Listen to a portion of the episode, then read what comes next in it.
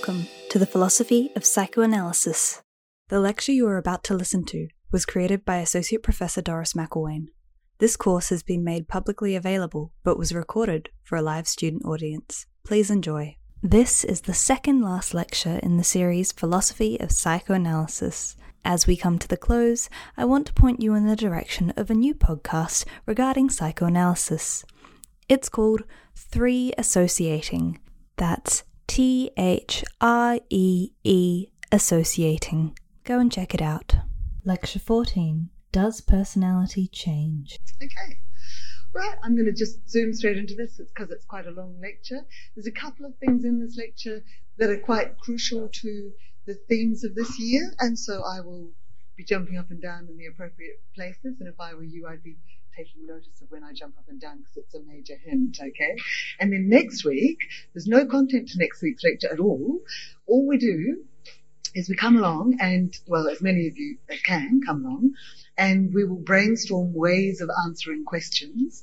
And what I will do is I will set some fake questions, you know, essay questions and short answer type questions, and I'll show you how I might brainstorm in trying to answer them. And that should give you an idea of, of how you might approach it, depending on your personality and your intellectual style. We're going to look at the whole issue of stability and change very briefly. We're going to look at what influences whether or not you find change if you're looking for it. Then we're going to take the whole notion of what change is apart, because there's all, all different meanings of that word. And then we're going to look at different forms of change. We're going to look at what might influence change. And then we're going to look at broader cultural concerns for just a couple of slides. Uh, I need to tell you though, there is one bit in this lecture which is so deadly dull. I just, I can't tell you, it's so boring.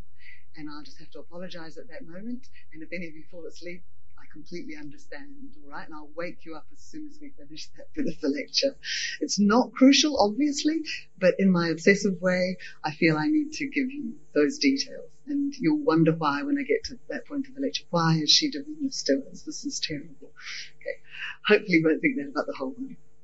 Okay, so Bloom wrote a book called Stability and Change in Human Characteristics. One of my favorite textbook writers, and Lawrence Pervin, says um, the stability of a characteristic can be a function of the constancy of the environment. And you notice that with, with older people, it looks like their personalities stayed the same, but actually they just do the same things day in, day out. They buy the same vegetables. They go to the same shop. They go to the same cafe. And so it looks like personality is constant, but actually the environment is pretty constant as well. The whole reason that personality fascinates me is because even the most powerful environments can affect people in non-uniform ways. And I remember seeing a, a film that was utterly painful about the last moments of people's lives in the gas chamber. And some people were stepping on the head of others to try and get up to the last remaining bits of oxygen. And other people were sheltering children. Okay, so you've got the most extreme environment that you think would produce panic in everyone. But some people manage to stay compassionate even in those moments. And there's some fabulous work written about panic and rage, you know, where it seems like there's only one way to respond, but individual differences are there, even there, even in very powerful environments. One of the things that's quite tough for us as psychologists is that our methodologies are pretty, what would you say, pretty rigorous in some ways, but they really hamper us. They prevent us from actually getting at the phenomenon in other ways because we haven't got much time. We're usually trying to do everything really quickly. We're trying to write it up before the next, you know, um, conference overseas. And so we never do the kind of research that we really think is good research. You know, you've got the discussion section.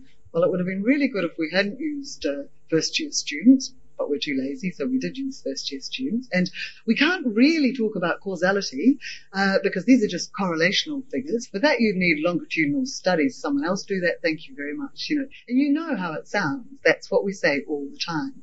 But one of the weird things is, even if we had an unlimited budget, and even if we did measure behavior you know, at the same day at three o'clock, no, sorry, the same time, three o'clock every day for a year, that still wouldn't really tell us about how a piece of behavior stays the same, what maintains it, what reinforces it, or how we could change it if we really wanted to.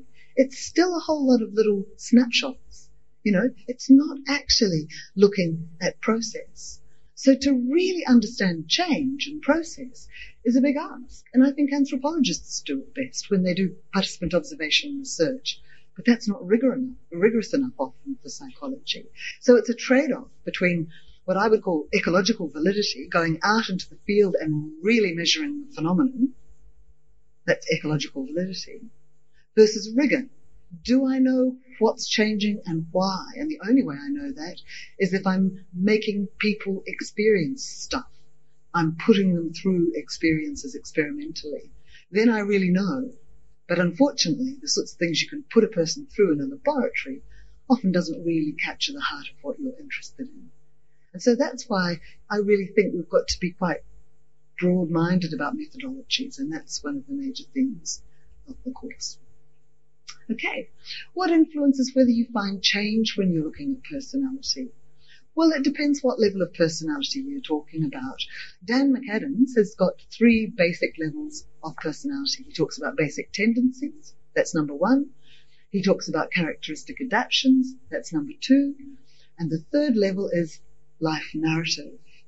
Now, as you go up from one to three, you find more change, basically. My basic tendencies probably stay roughly the same in certain ways. My characteristic adaptations, no way, put me in a different environment and they change like that. My life narrative depends on who I'm talking to, what sort of story I will tell. Okay, so that's got heaps of possibilities for change. So the, if I say, does personality change? your first answer would be depends on what level of personality you're talking about. Costa and McCrae, the people I sort of love to hate in a way, the five factor model, they sort of agreed with Freud for one brief moment of their lives about this and nothing else, that they suggested personality remains stable after the age of 30. And Freud quite famously said, show me a woman of 30 and I'll show you a cadaver because her libido is so bound that nothing will change. A really dismal vision of life after 30, which fortunately I don't think is true. But Costa and McCrae, because they want the five factors to be real, they want them to be biologically underpinned, they want them to be stable. Yeah, he wasn't really egalitarian in that regard, only women. he doesn't like women all that much if you read him carefully. So, yeah, nice point. Okay, but look, even basic tendencies are quite abstract inclinations, and I can reveal my basic tendencies in quite different ways. And one of the most important things I think to pick up on, you know how we love total scores and total subscale scores in psychology, and you know if, if, at 13 you got a really high score on neuroticism and then at 30 you got exactly the same high score, so your neuroticism hasn't changed. Is that true? Well, no. You might have got the score, uh, a, a high score at 10 because you were afraid of the dark. Okay? You might have got a high score at 30 because you've got obsessive compulsive rituals. Has your personality changed? Well, it has at the level of phenomenology of what you do and what you experience. Your personality has changed, but in terms of the total scale score, you're the same. So, and that's one of the real big difficulties is that when you rely on total scores and you rely on numbers, you might be masking real change because the manner of expressing those basic tendencies might have changed. You've either got panic attacks at 12 and paranoid ideation at 30, etc. So stability per se tells you nothing. And being able to predict the stability of someone's trait levels tells you nothing about why that stability occurred. I might think it's their personality, but actually they might live in a really invariant environment and that could be what's keeping them stable. And if I were to take them out of their home, I might suddenly see different aspects of them. But the big criticism that I've had about the five factor model, and I've made no secrets about it this year, is it's not a real theory of personality. It's just descriptive. It's not explanatory. And I still hold to the truth of that now, um, despite the five factor model having been out since about 85. So characteristic adaptations, the second level of personality according to Dan McAdams. This is the way your basic tendencies are expressed in the real world. Now, Costa and McCrae are not really interested in those, but there's no a priori basis why these are not also the stuff of personality. And I actually think they're quite important as objects of study, and they clearly change. So as soon as you move up from basic tendencies, you're getting a lot more change, I think. And there's some really nice old research in this area. Uh, just looking at the, at the way that women's personalities expressed itself differently depending on the life situation that they found themselves in. Um, if you suddenly become a mother, uh, you'll notice that you suddenly become a lot more responsible. You have to become more self-controlled much more tolerant, and there can actually be an increase in femininity merely because of the stuff you have to do. Okay. In other words, you might have been, you know, a killer, cutthroat arguer on the sort of boardroom floor, but suddenly if you're um, nurturing a child for even a, a, fraction of your day, your uh, femininity scores are likely to rise because you'll be saying yes to those sorts of items more you probably know the concept of generativity. It's kind of, you know, Erik Erikson's um, dichotomies, like basic trust versus mistrust, and how you resolve those throughout the psychosocial life course. And the final one is generativity versus despair. In other words, when you reach, you know, your later years, what do you look back on your life as having signified? As having contributed something, having left something worthwhile behind for the next generation? An ongoing source of fulfillment and interest, that's generativity. Now, interestingly, there is research suggesting that family-oriented women expressed increases in generativity compared with non-mothers or more career-oriented women. And it was in that order, basically, that generativity seems to be something that is uh, more apparent in women who have reproduced in a biological way rather than just reproduced in a cultural way by leaving their legacy through teaching and writing and whatever else. Now, those sorts of um, attributes of personality, agency, and communion, which I've spoken to you a little bit about, do you remember Woike and Polo's study that suggested whether you were high on agency or high on communion influenced not only what you remembered about the past, but how linked up what you remembered about the past was. Can you remember which group it was? If you were higher on that thing, you remembered more social things and you remembered things as being more connected and interlinked. Was it agency or communion? Can you remember? Yes, good old. Exactly right. So these seem to be quite sort of um, quite permeating personality tendencies. People suggest they influence what you get depressed about even. And it seems as though that people moving between the ages of 31 and 41 decrease that focus on me, me, myself, I, and increase that sense of what am I doing for others and what, what matters to others. So these shifting preoccupations or shifting thought patterns seem to be adaptive responses to changing life situations. So a basic theme that I think is quite pivotal if you're doing research is what are the measures that you're using like? Are they decontextualized measures? Or are they contextualized? Let me give you an example. An example from the big five that I would call a decontextualized item is, do you fight a lot with family and friends? You see why it's decontextualized? Because it's not saying, it's not allowing you to say, I fight like cats and dogs with my family, but I never fight with my friends. They're asking you to average across context. And if you use decontextualized measures, you miss out on a lot of stuff that I actually think is really important because to me, to understand personality, you want to know what triggers a person. What's going to make them go into their weakness, as you say in sort of new age literature, or what's going to bring out their strengths.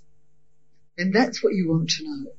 Because if you're uh, thinking of going to the Antarctic with someone, you want to know what's likely to put them into a blue fit of rage, and you want to avoid that. Okay, so those if then contingencies are actually quite crucial. But these decontextualized measures, it's kind of like an inert profile. They're the five questions that you would ask if you were about to meet a stranger. And it just gives you the sort of what's signature about that person's dispositions. What dispositions do they have? What do they tend to do? What do they tend to seek out or avoid? And that's a kind of de- decontextualized measure.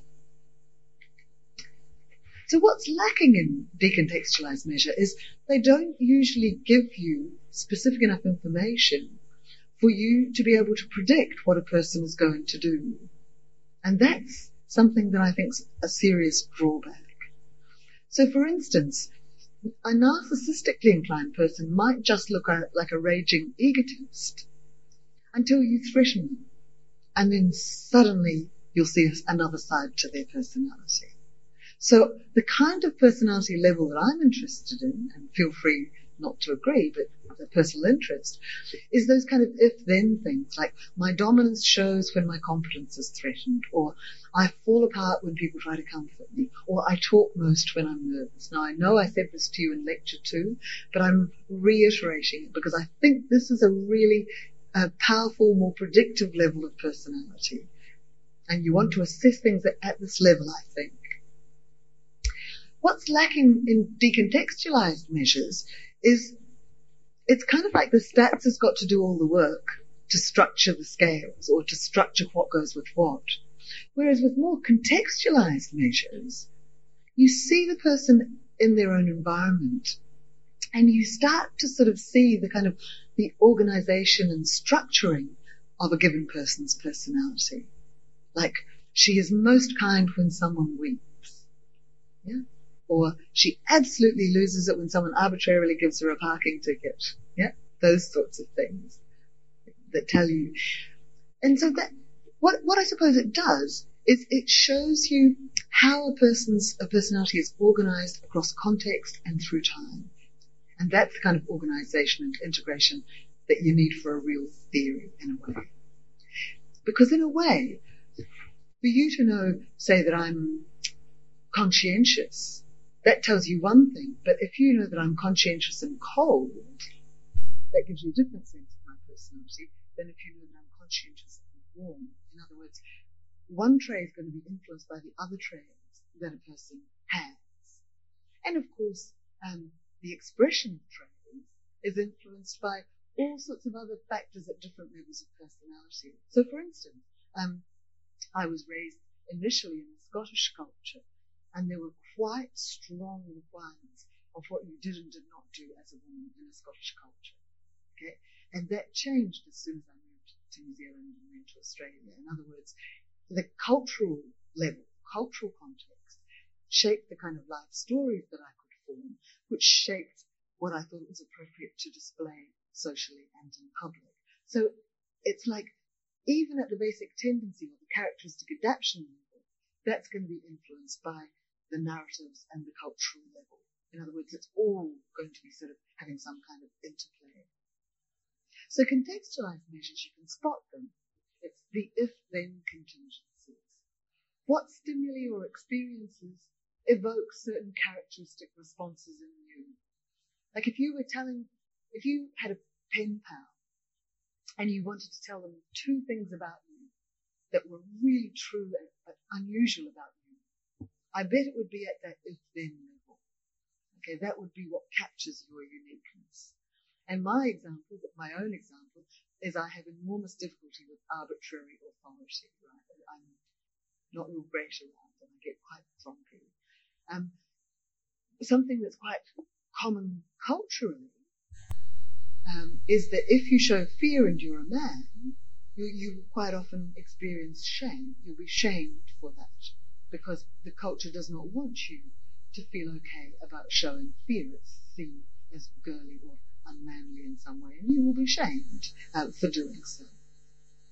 And one of my favorite researchers, Carroll Izard, he was a PhD student of Silvan Tomkins, and he's got this beautiful study with young boys.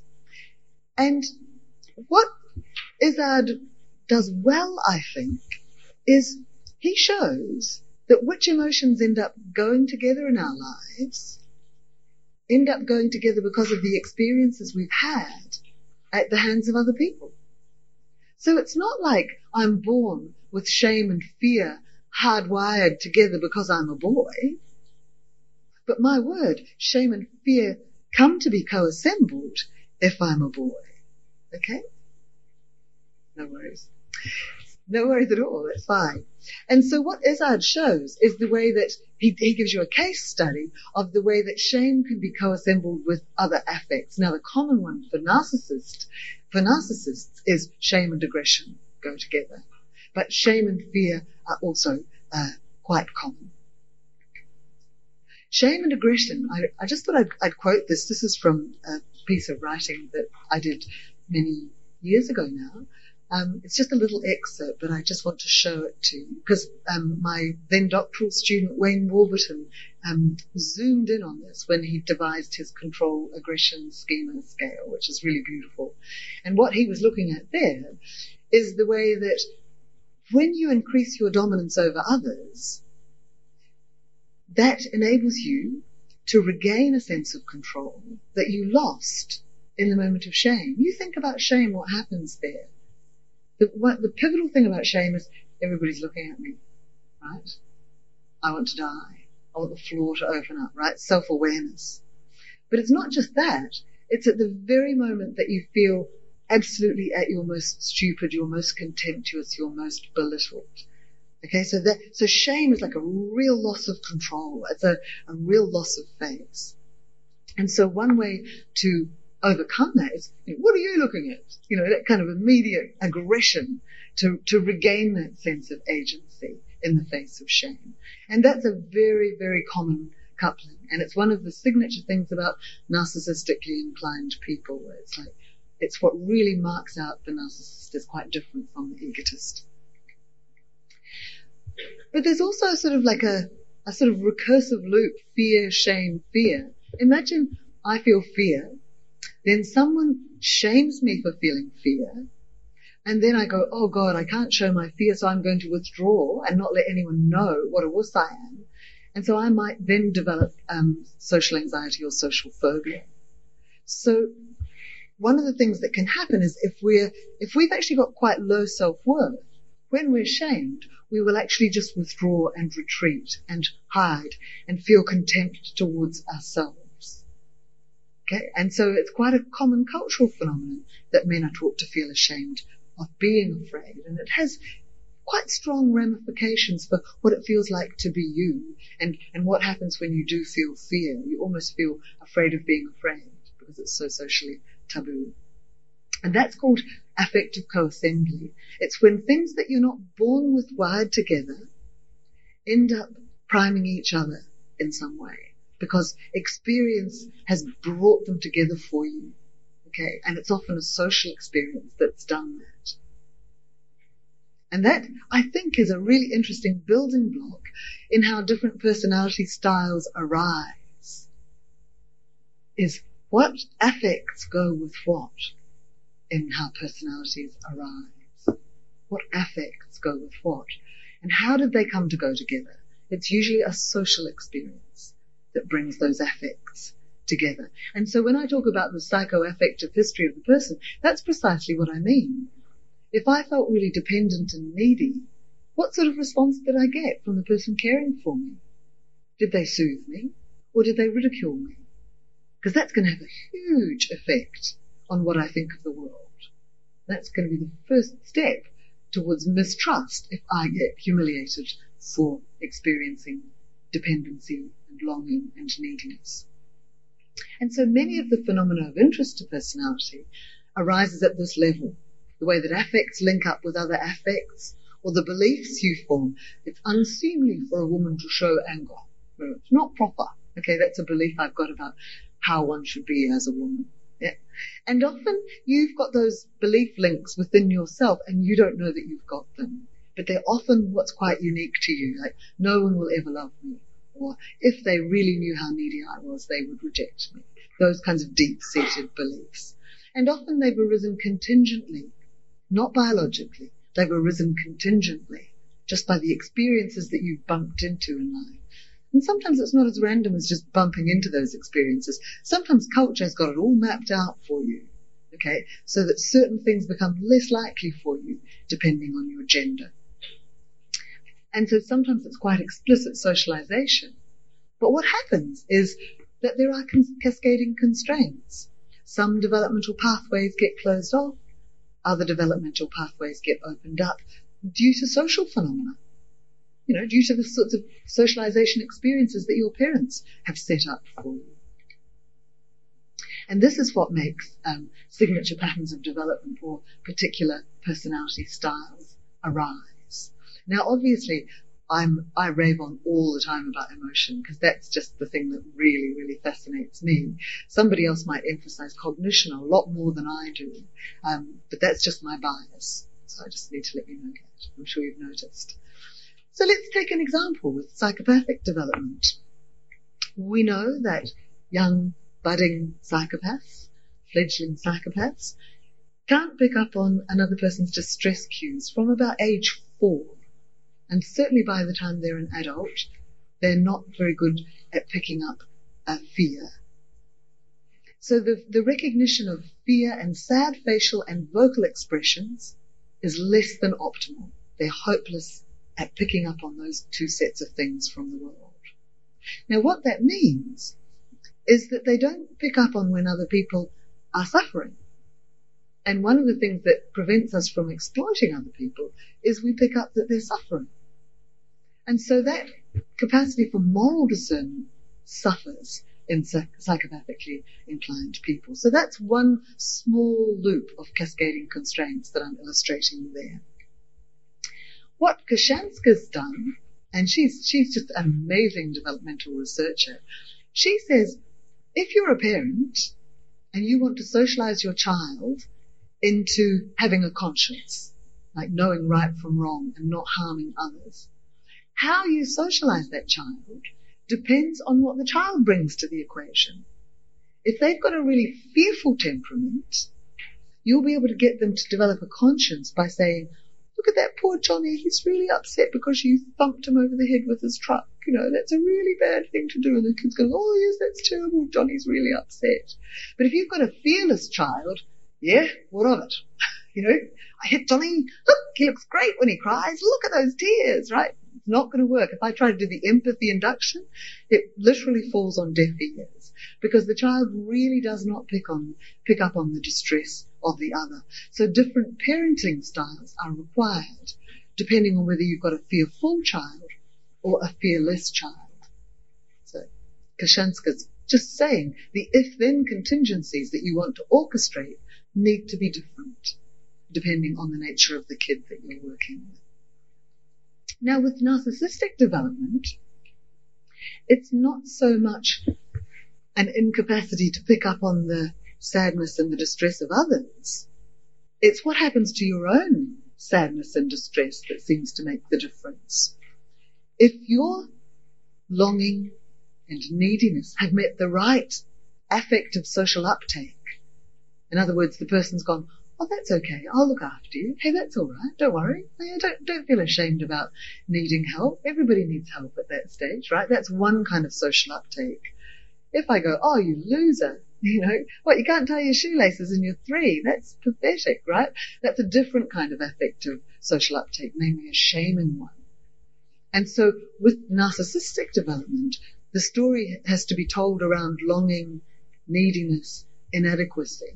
And it's like, it's as if something has happened that has made them feel it's not okay to hang out. It's not okay to be found wanting or needing someone.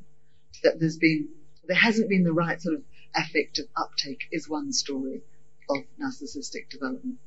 But what happens if there isn't that sort of attuned social uptake is you start to diminish your experience and your expression of emotion.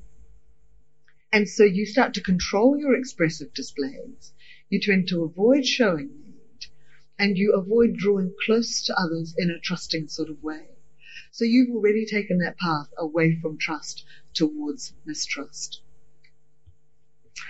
And Adam Phillips suggests that humiliation arises when we've got these bodily needs and we can't step aside from them. They're just part of our body.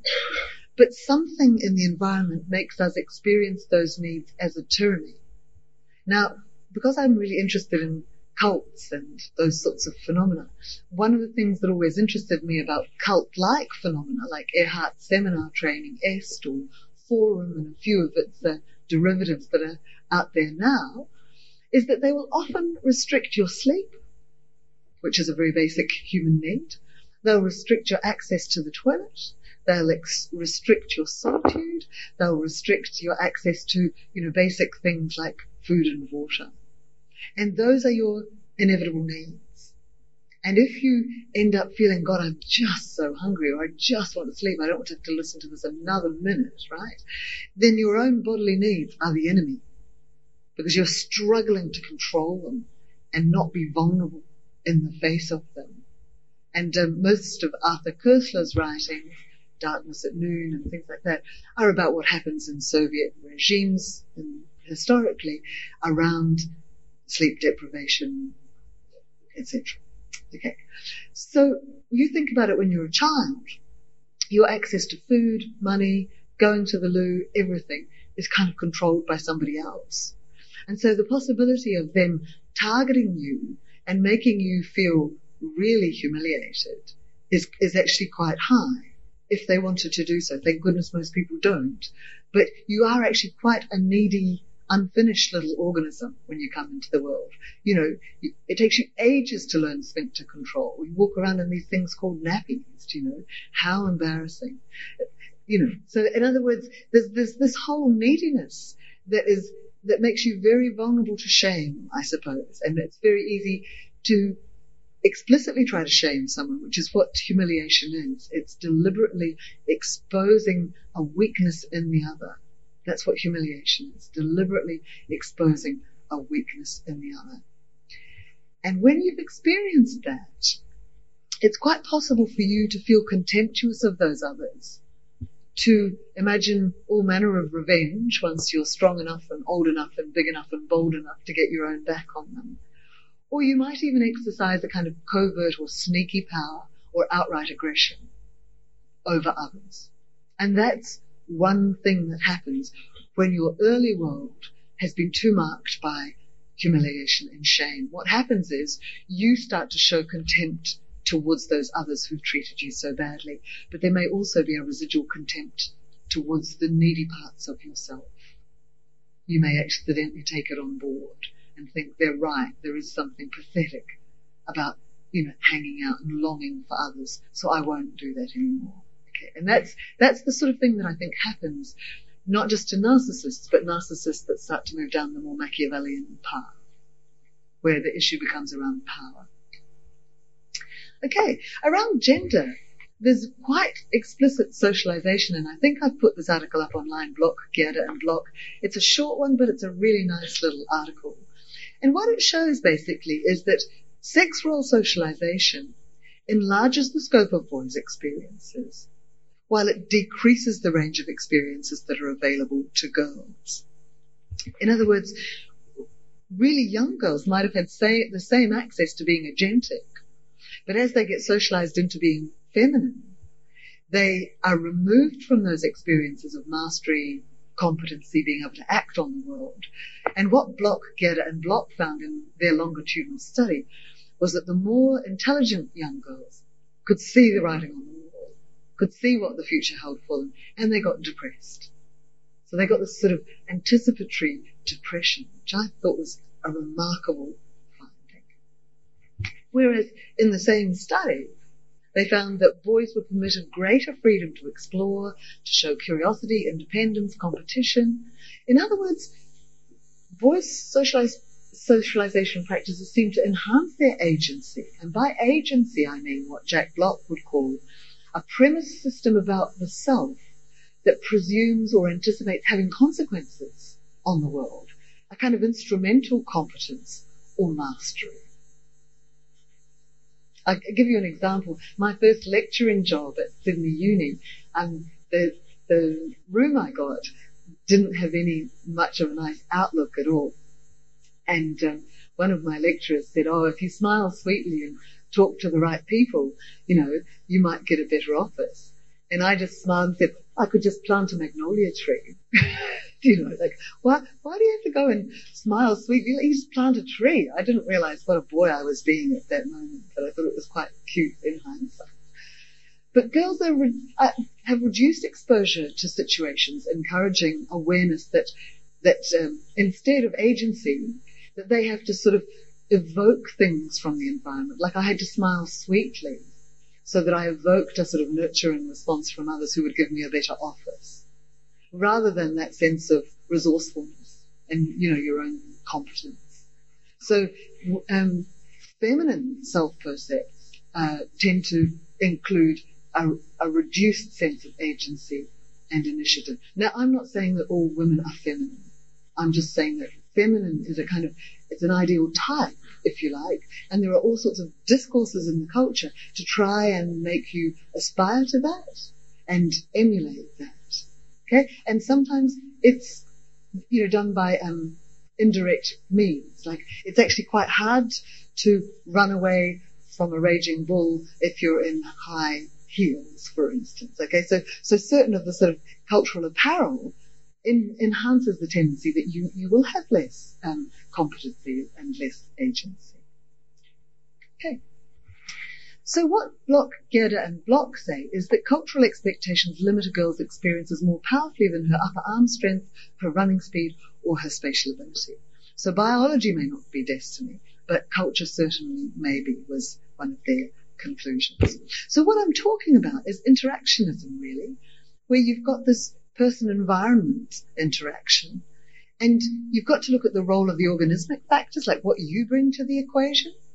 But you've also got to look at the context. And by that I mean the social context. Who you socialize with, your family.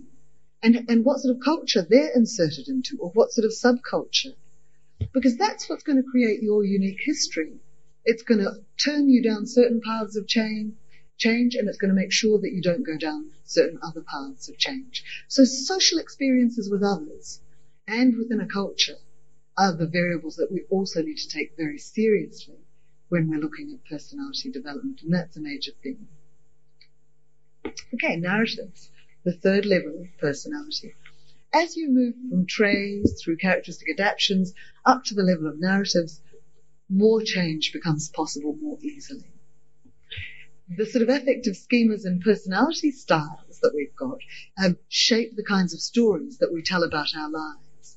And what I said to you um, two weeks ago, and Celia the week before that, is that in a sense there's a top-down effect that narratives can also shape what we experience. Like if I've got a narrative about what it is to be a girl, um, that means there's certain stories I just won't tell, or I'll only tell to my friends. Now, the second thing, does personality change? You've got to say, what do we mean by change? Can I just steal my own thunder for a minute here so that you've got this as an organizing schema in your mind for the next few slides, because this will really, really help. When we cope, what we do is we explain things away. Okay? That's what coping is. I hadn't studied enough. I was overtired. It was a really tough test. Um, I don't care anyway. No, joking. You know, but coping, is you explain it away, you make it, it's not stable, it's not part of me, it was just the situation. It was a one-off, it won't happen again, I'll be alright. Okay.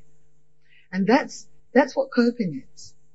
But sometimes, truly to change in life, you've actually got to go, this has been going on for too long. And this has been happening to me regularly and reliably. And instead of explaining away, you've actually got to gather it together and to let it crystallize so that you can go, I'm not going to live like this anymore. Okay? So coping dissipates things and cuts the links. And certain forms of change require that you make those links and see those links and take them very seriously and change. So that's the kind of big dialectic that sort of underpins the next little bit of the lecture. Okay. So, change can occur at all sorts of levels.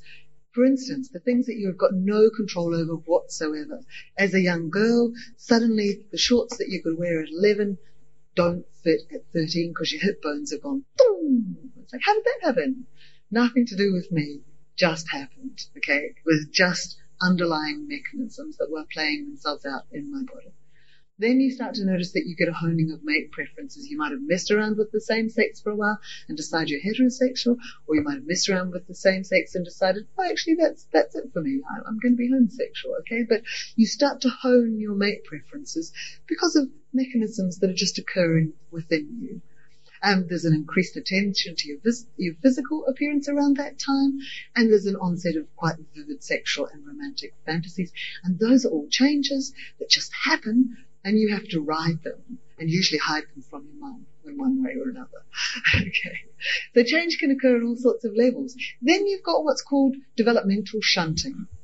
I grew up in a very small city and it was kind of social death as a girl to be sexual too soon because the gossips got hold of your reputation and that was it. You were wrecked, you know you know, you were a skank or whatever. They had all these lovely terms, not, you know, waiting to describe you.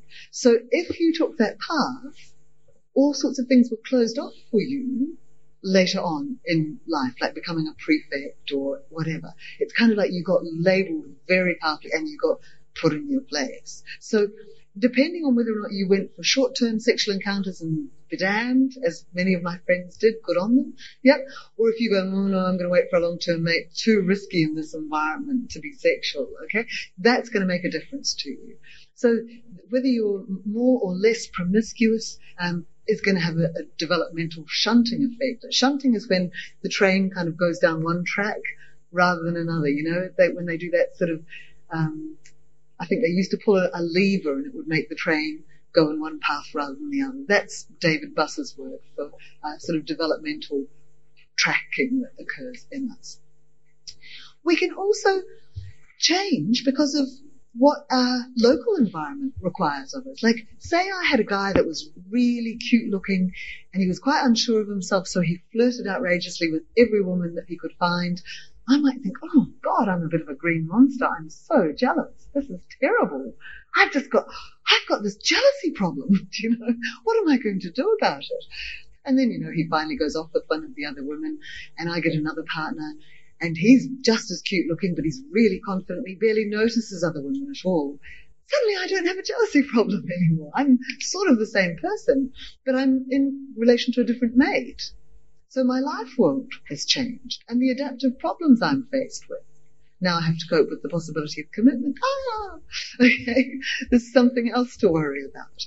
But you, if you move from being with a low conscientious person to a high conscientious person, you might discover that you've actually no longer got a jealousy problem. So whose problem was it in a sense? That's what I mean by, by taking context seriously. Sometimes your social relationship is part of your personality's context and almost part of your personality. By change, we can also replace old strategies with new strategies. Um, this is my favorite example from one of the books I read. Crying to get what one wants gets less effective from childhood to adulthood, although lots of us keep it as a strategy no matter what. Okay, this is where I really want you to sort of focus on forms of change because I was very interested obviously in religious conversion. That was what I did my PhD on. And so this whole notion of change just really fascinated me. And I don't know about you, but I always sort of felt like I wanted personality to be open and malleable and able to be changed because it just seemed too dismal if you were born with your personality and that was it, you know. That means great, you discover you've got all these personality problems. Far out. Now I can describe my personality problems. Hmm. Mm, not great. I always hoped that bits of it would be able to be changed, and I, I do think that it, it, can be changed. But as the Charles et al. study showed, sometimes you're repeating the past in ways that you don't even realize. Okay, so state changes. These are contextual demands that disturb our equilibrium. You having to sit still for two hours outrageous, isn't it? Two hours listening to somebody talk. I don't know how we can imagine that people can do it. We know that people can possibly stay awake for 20 minutes.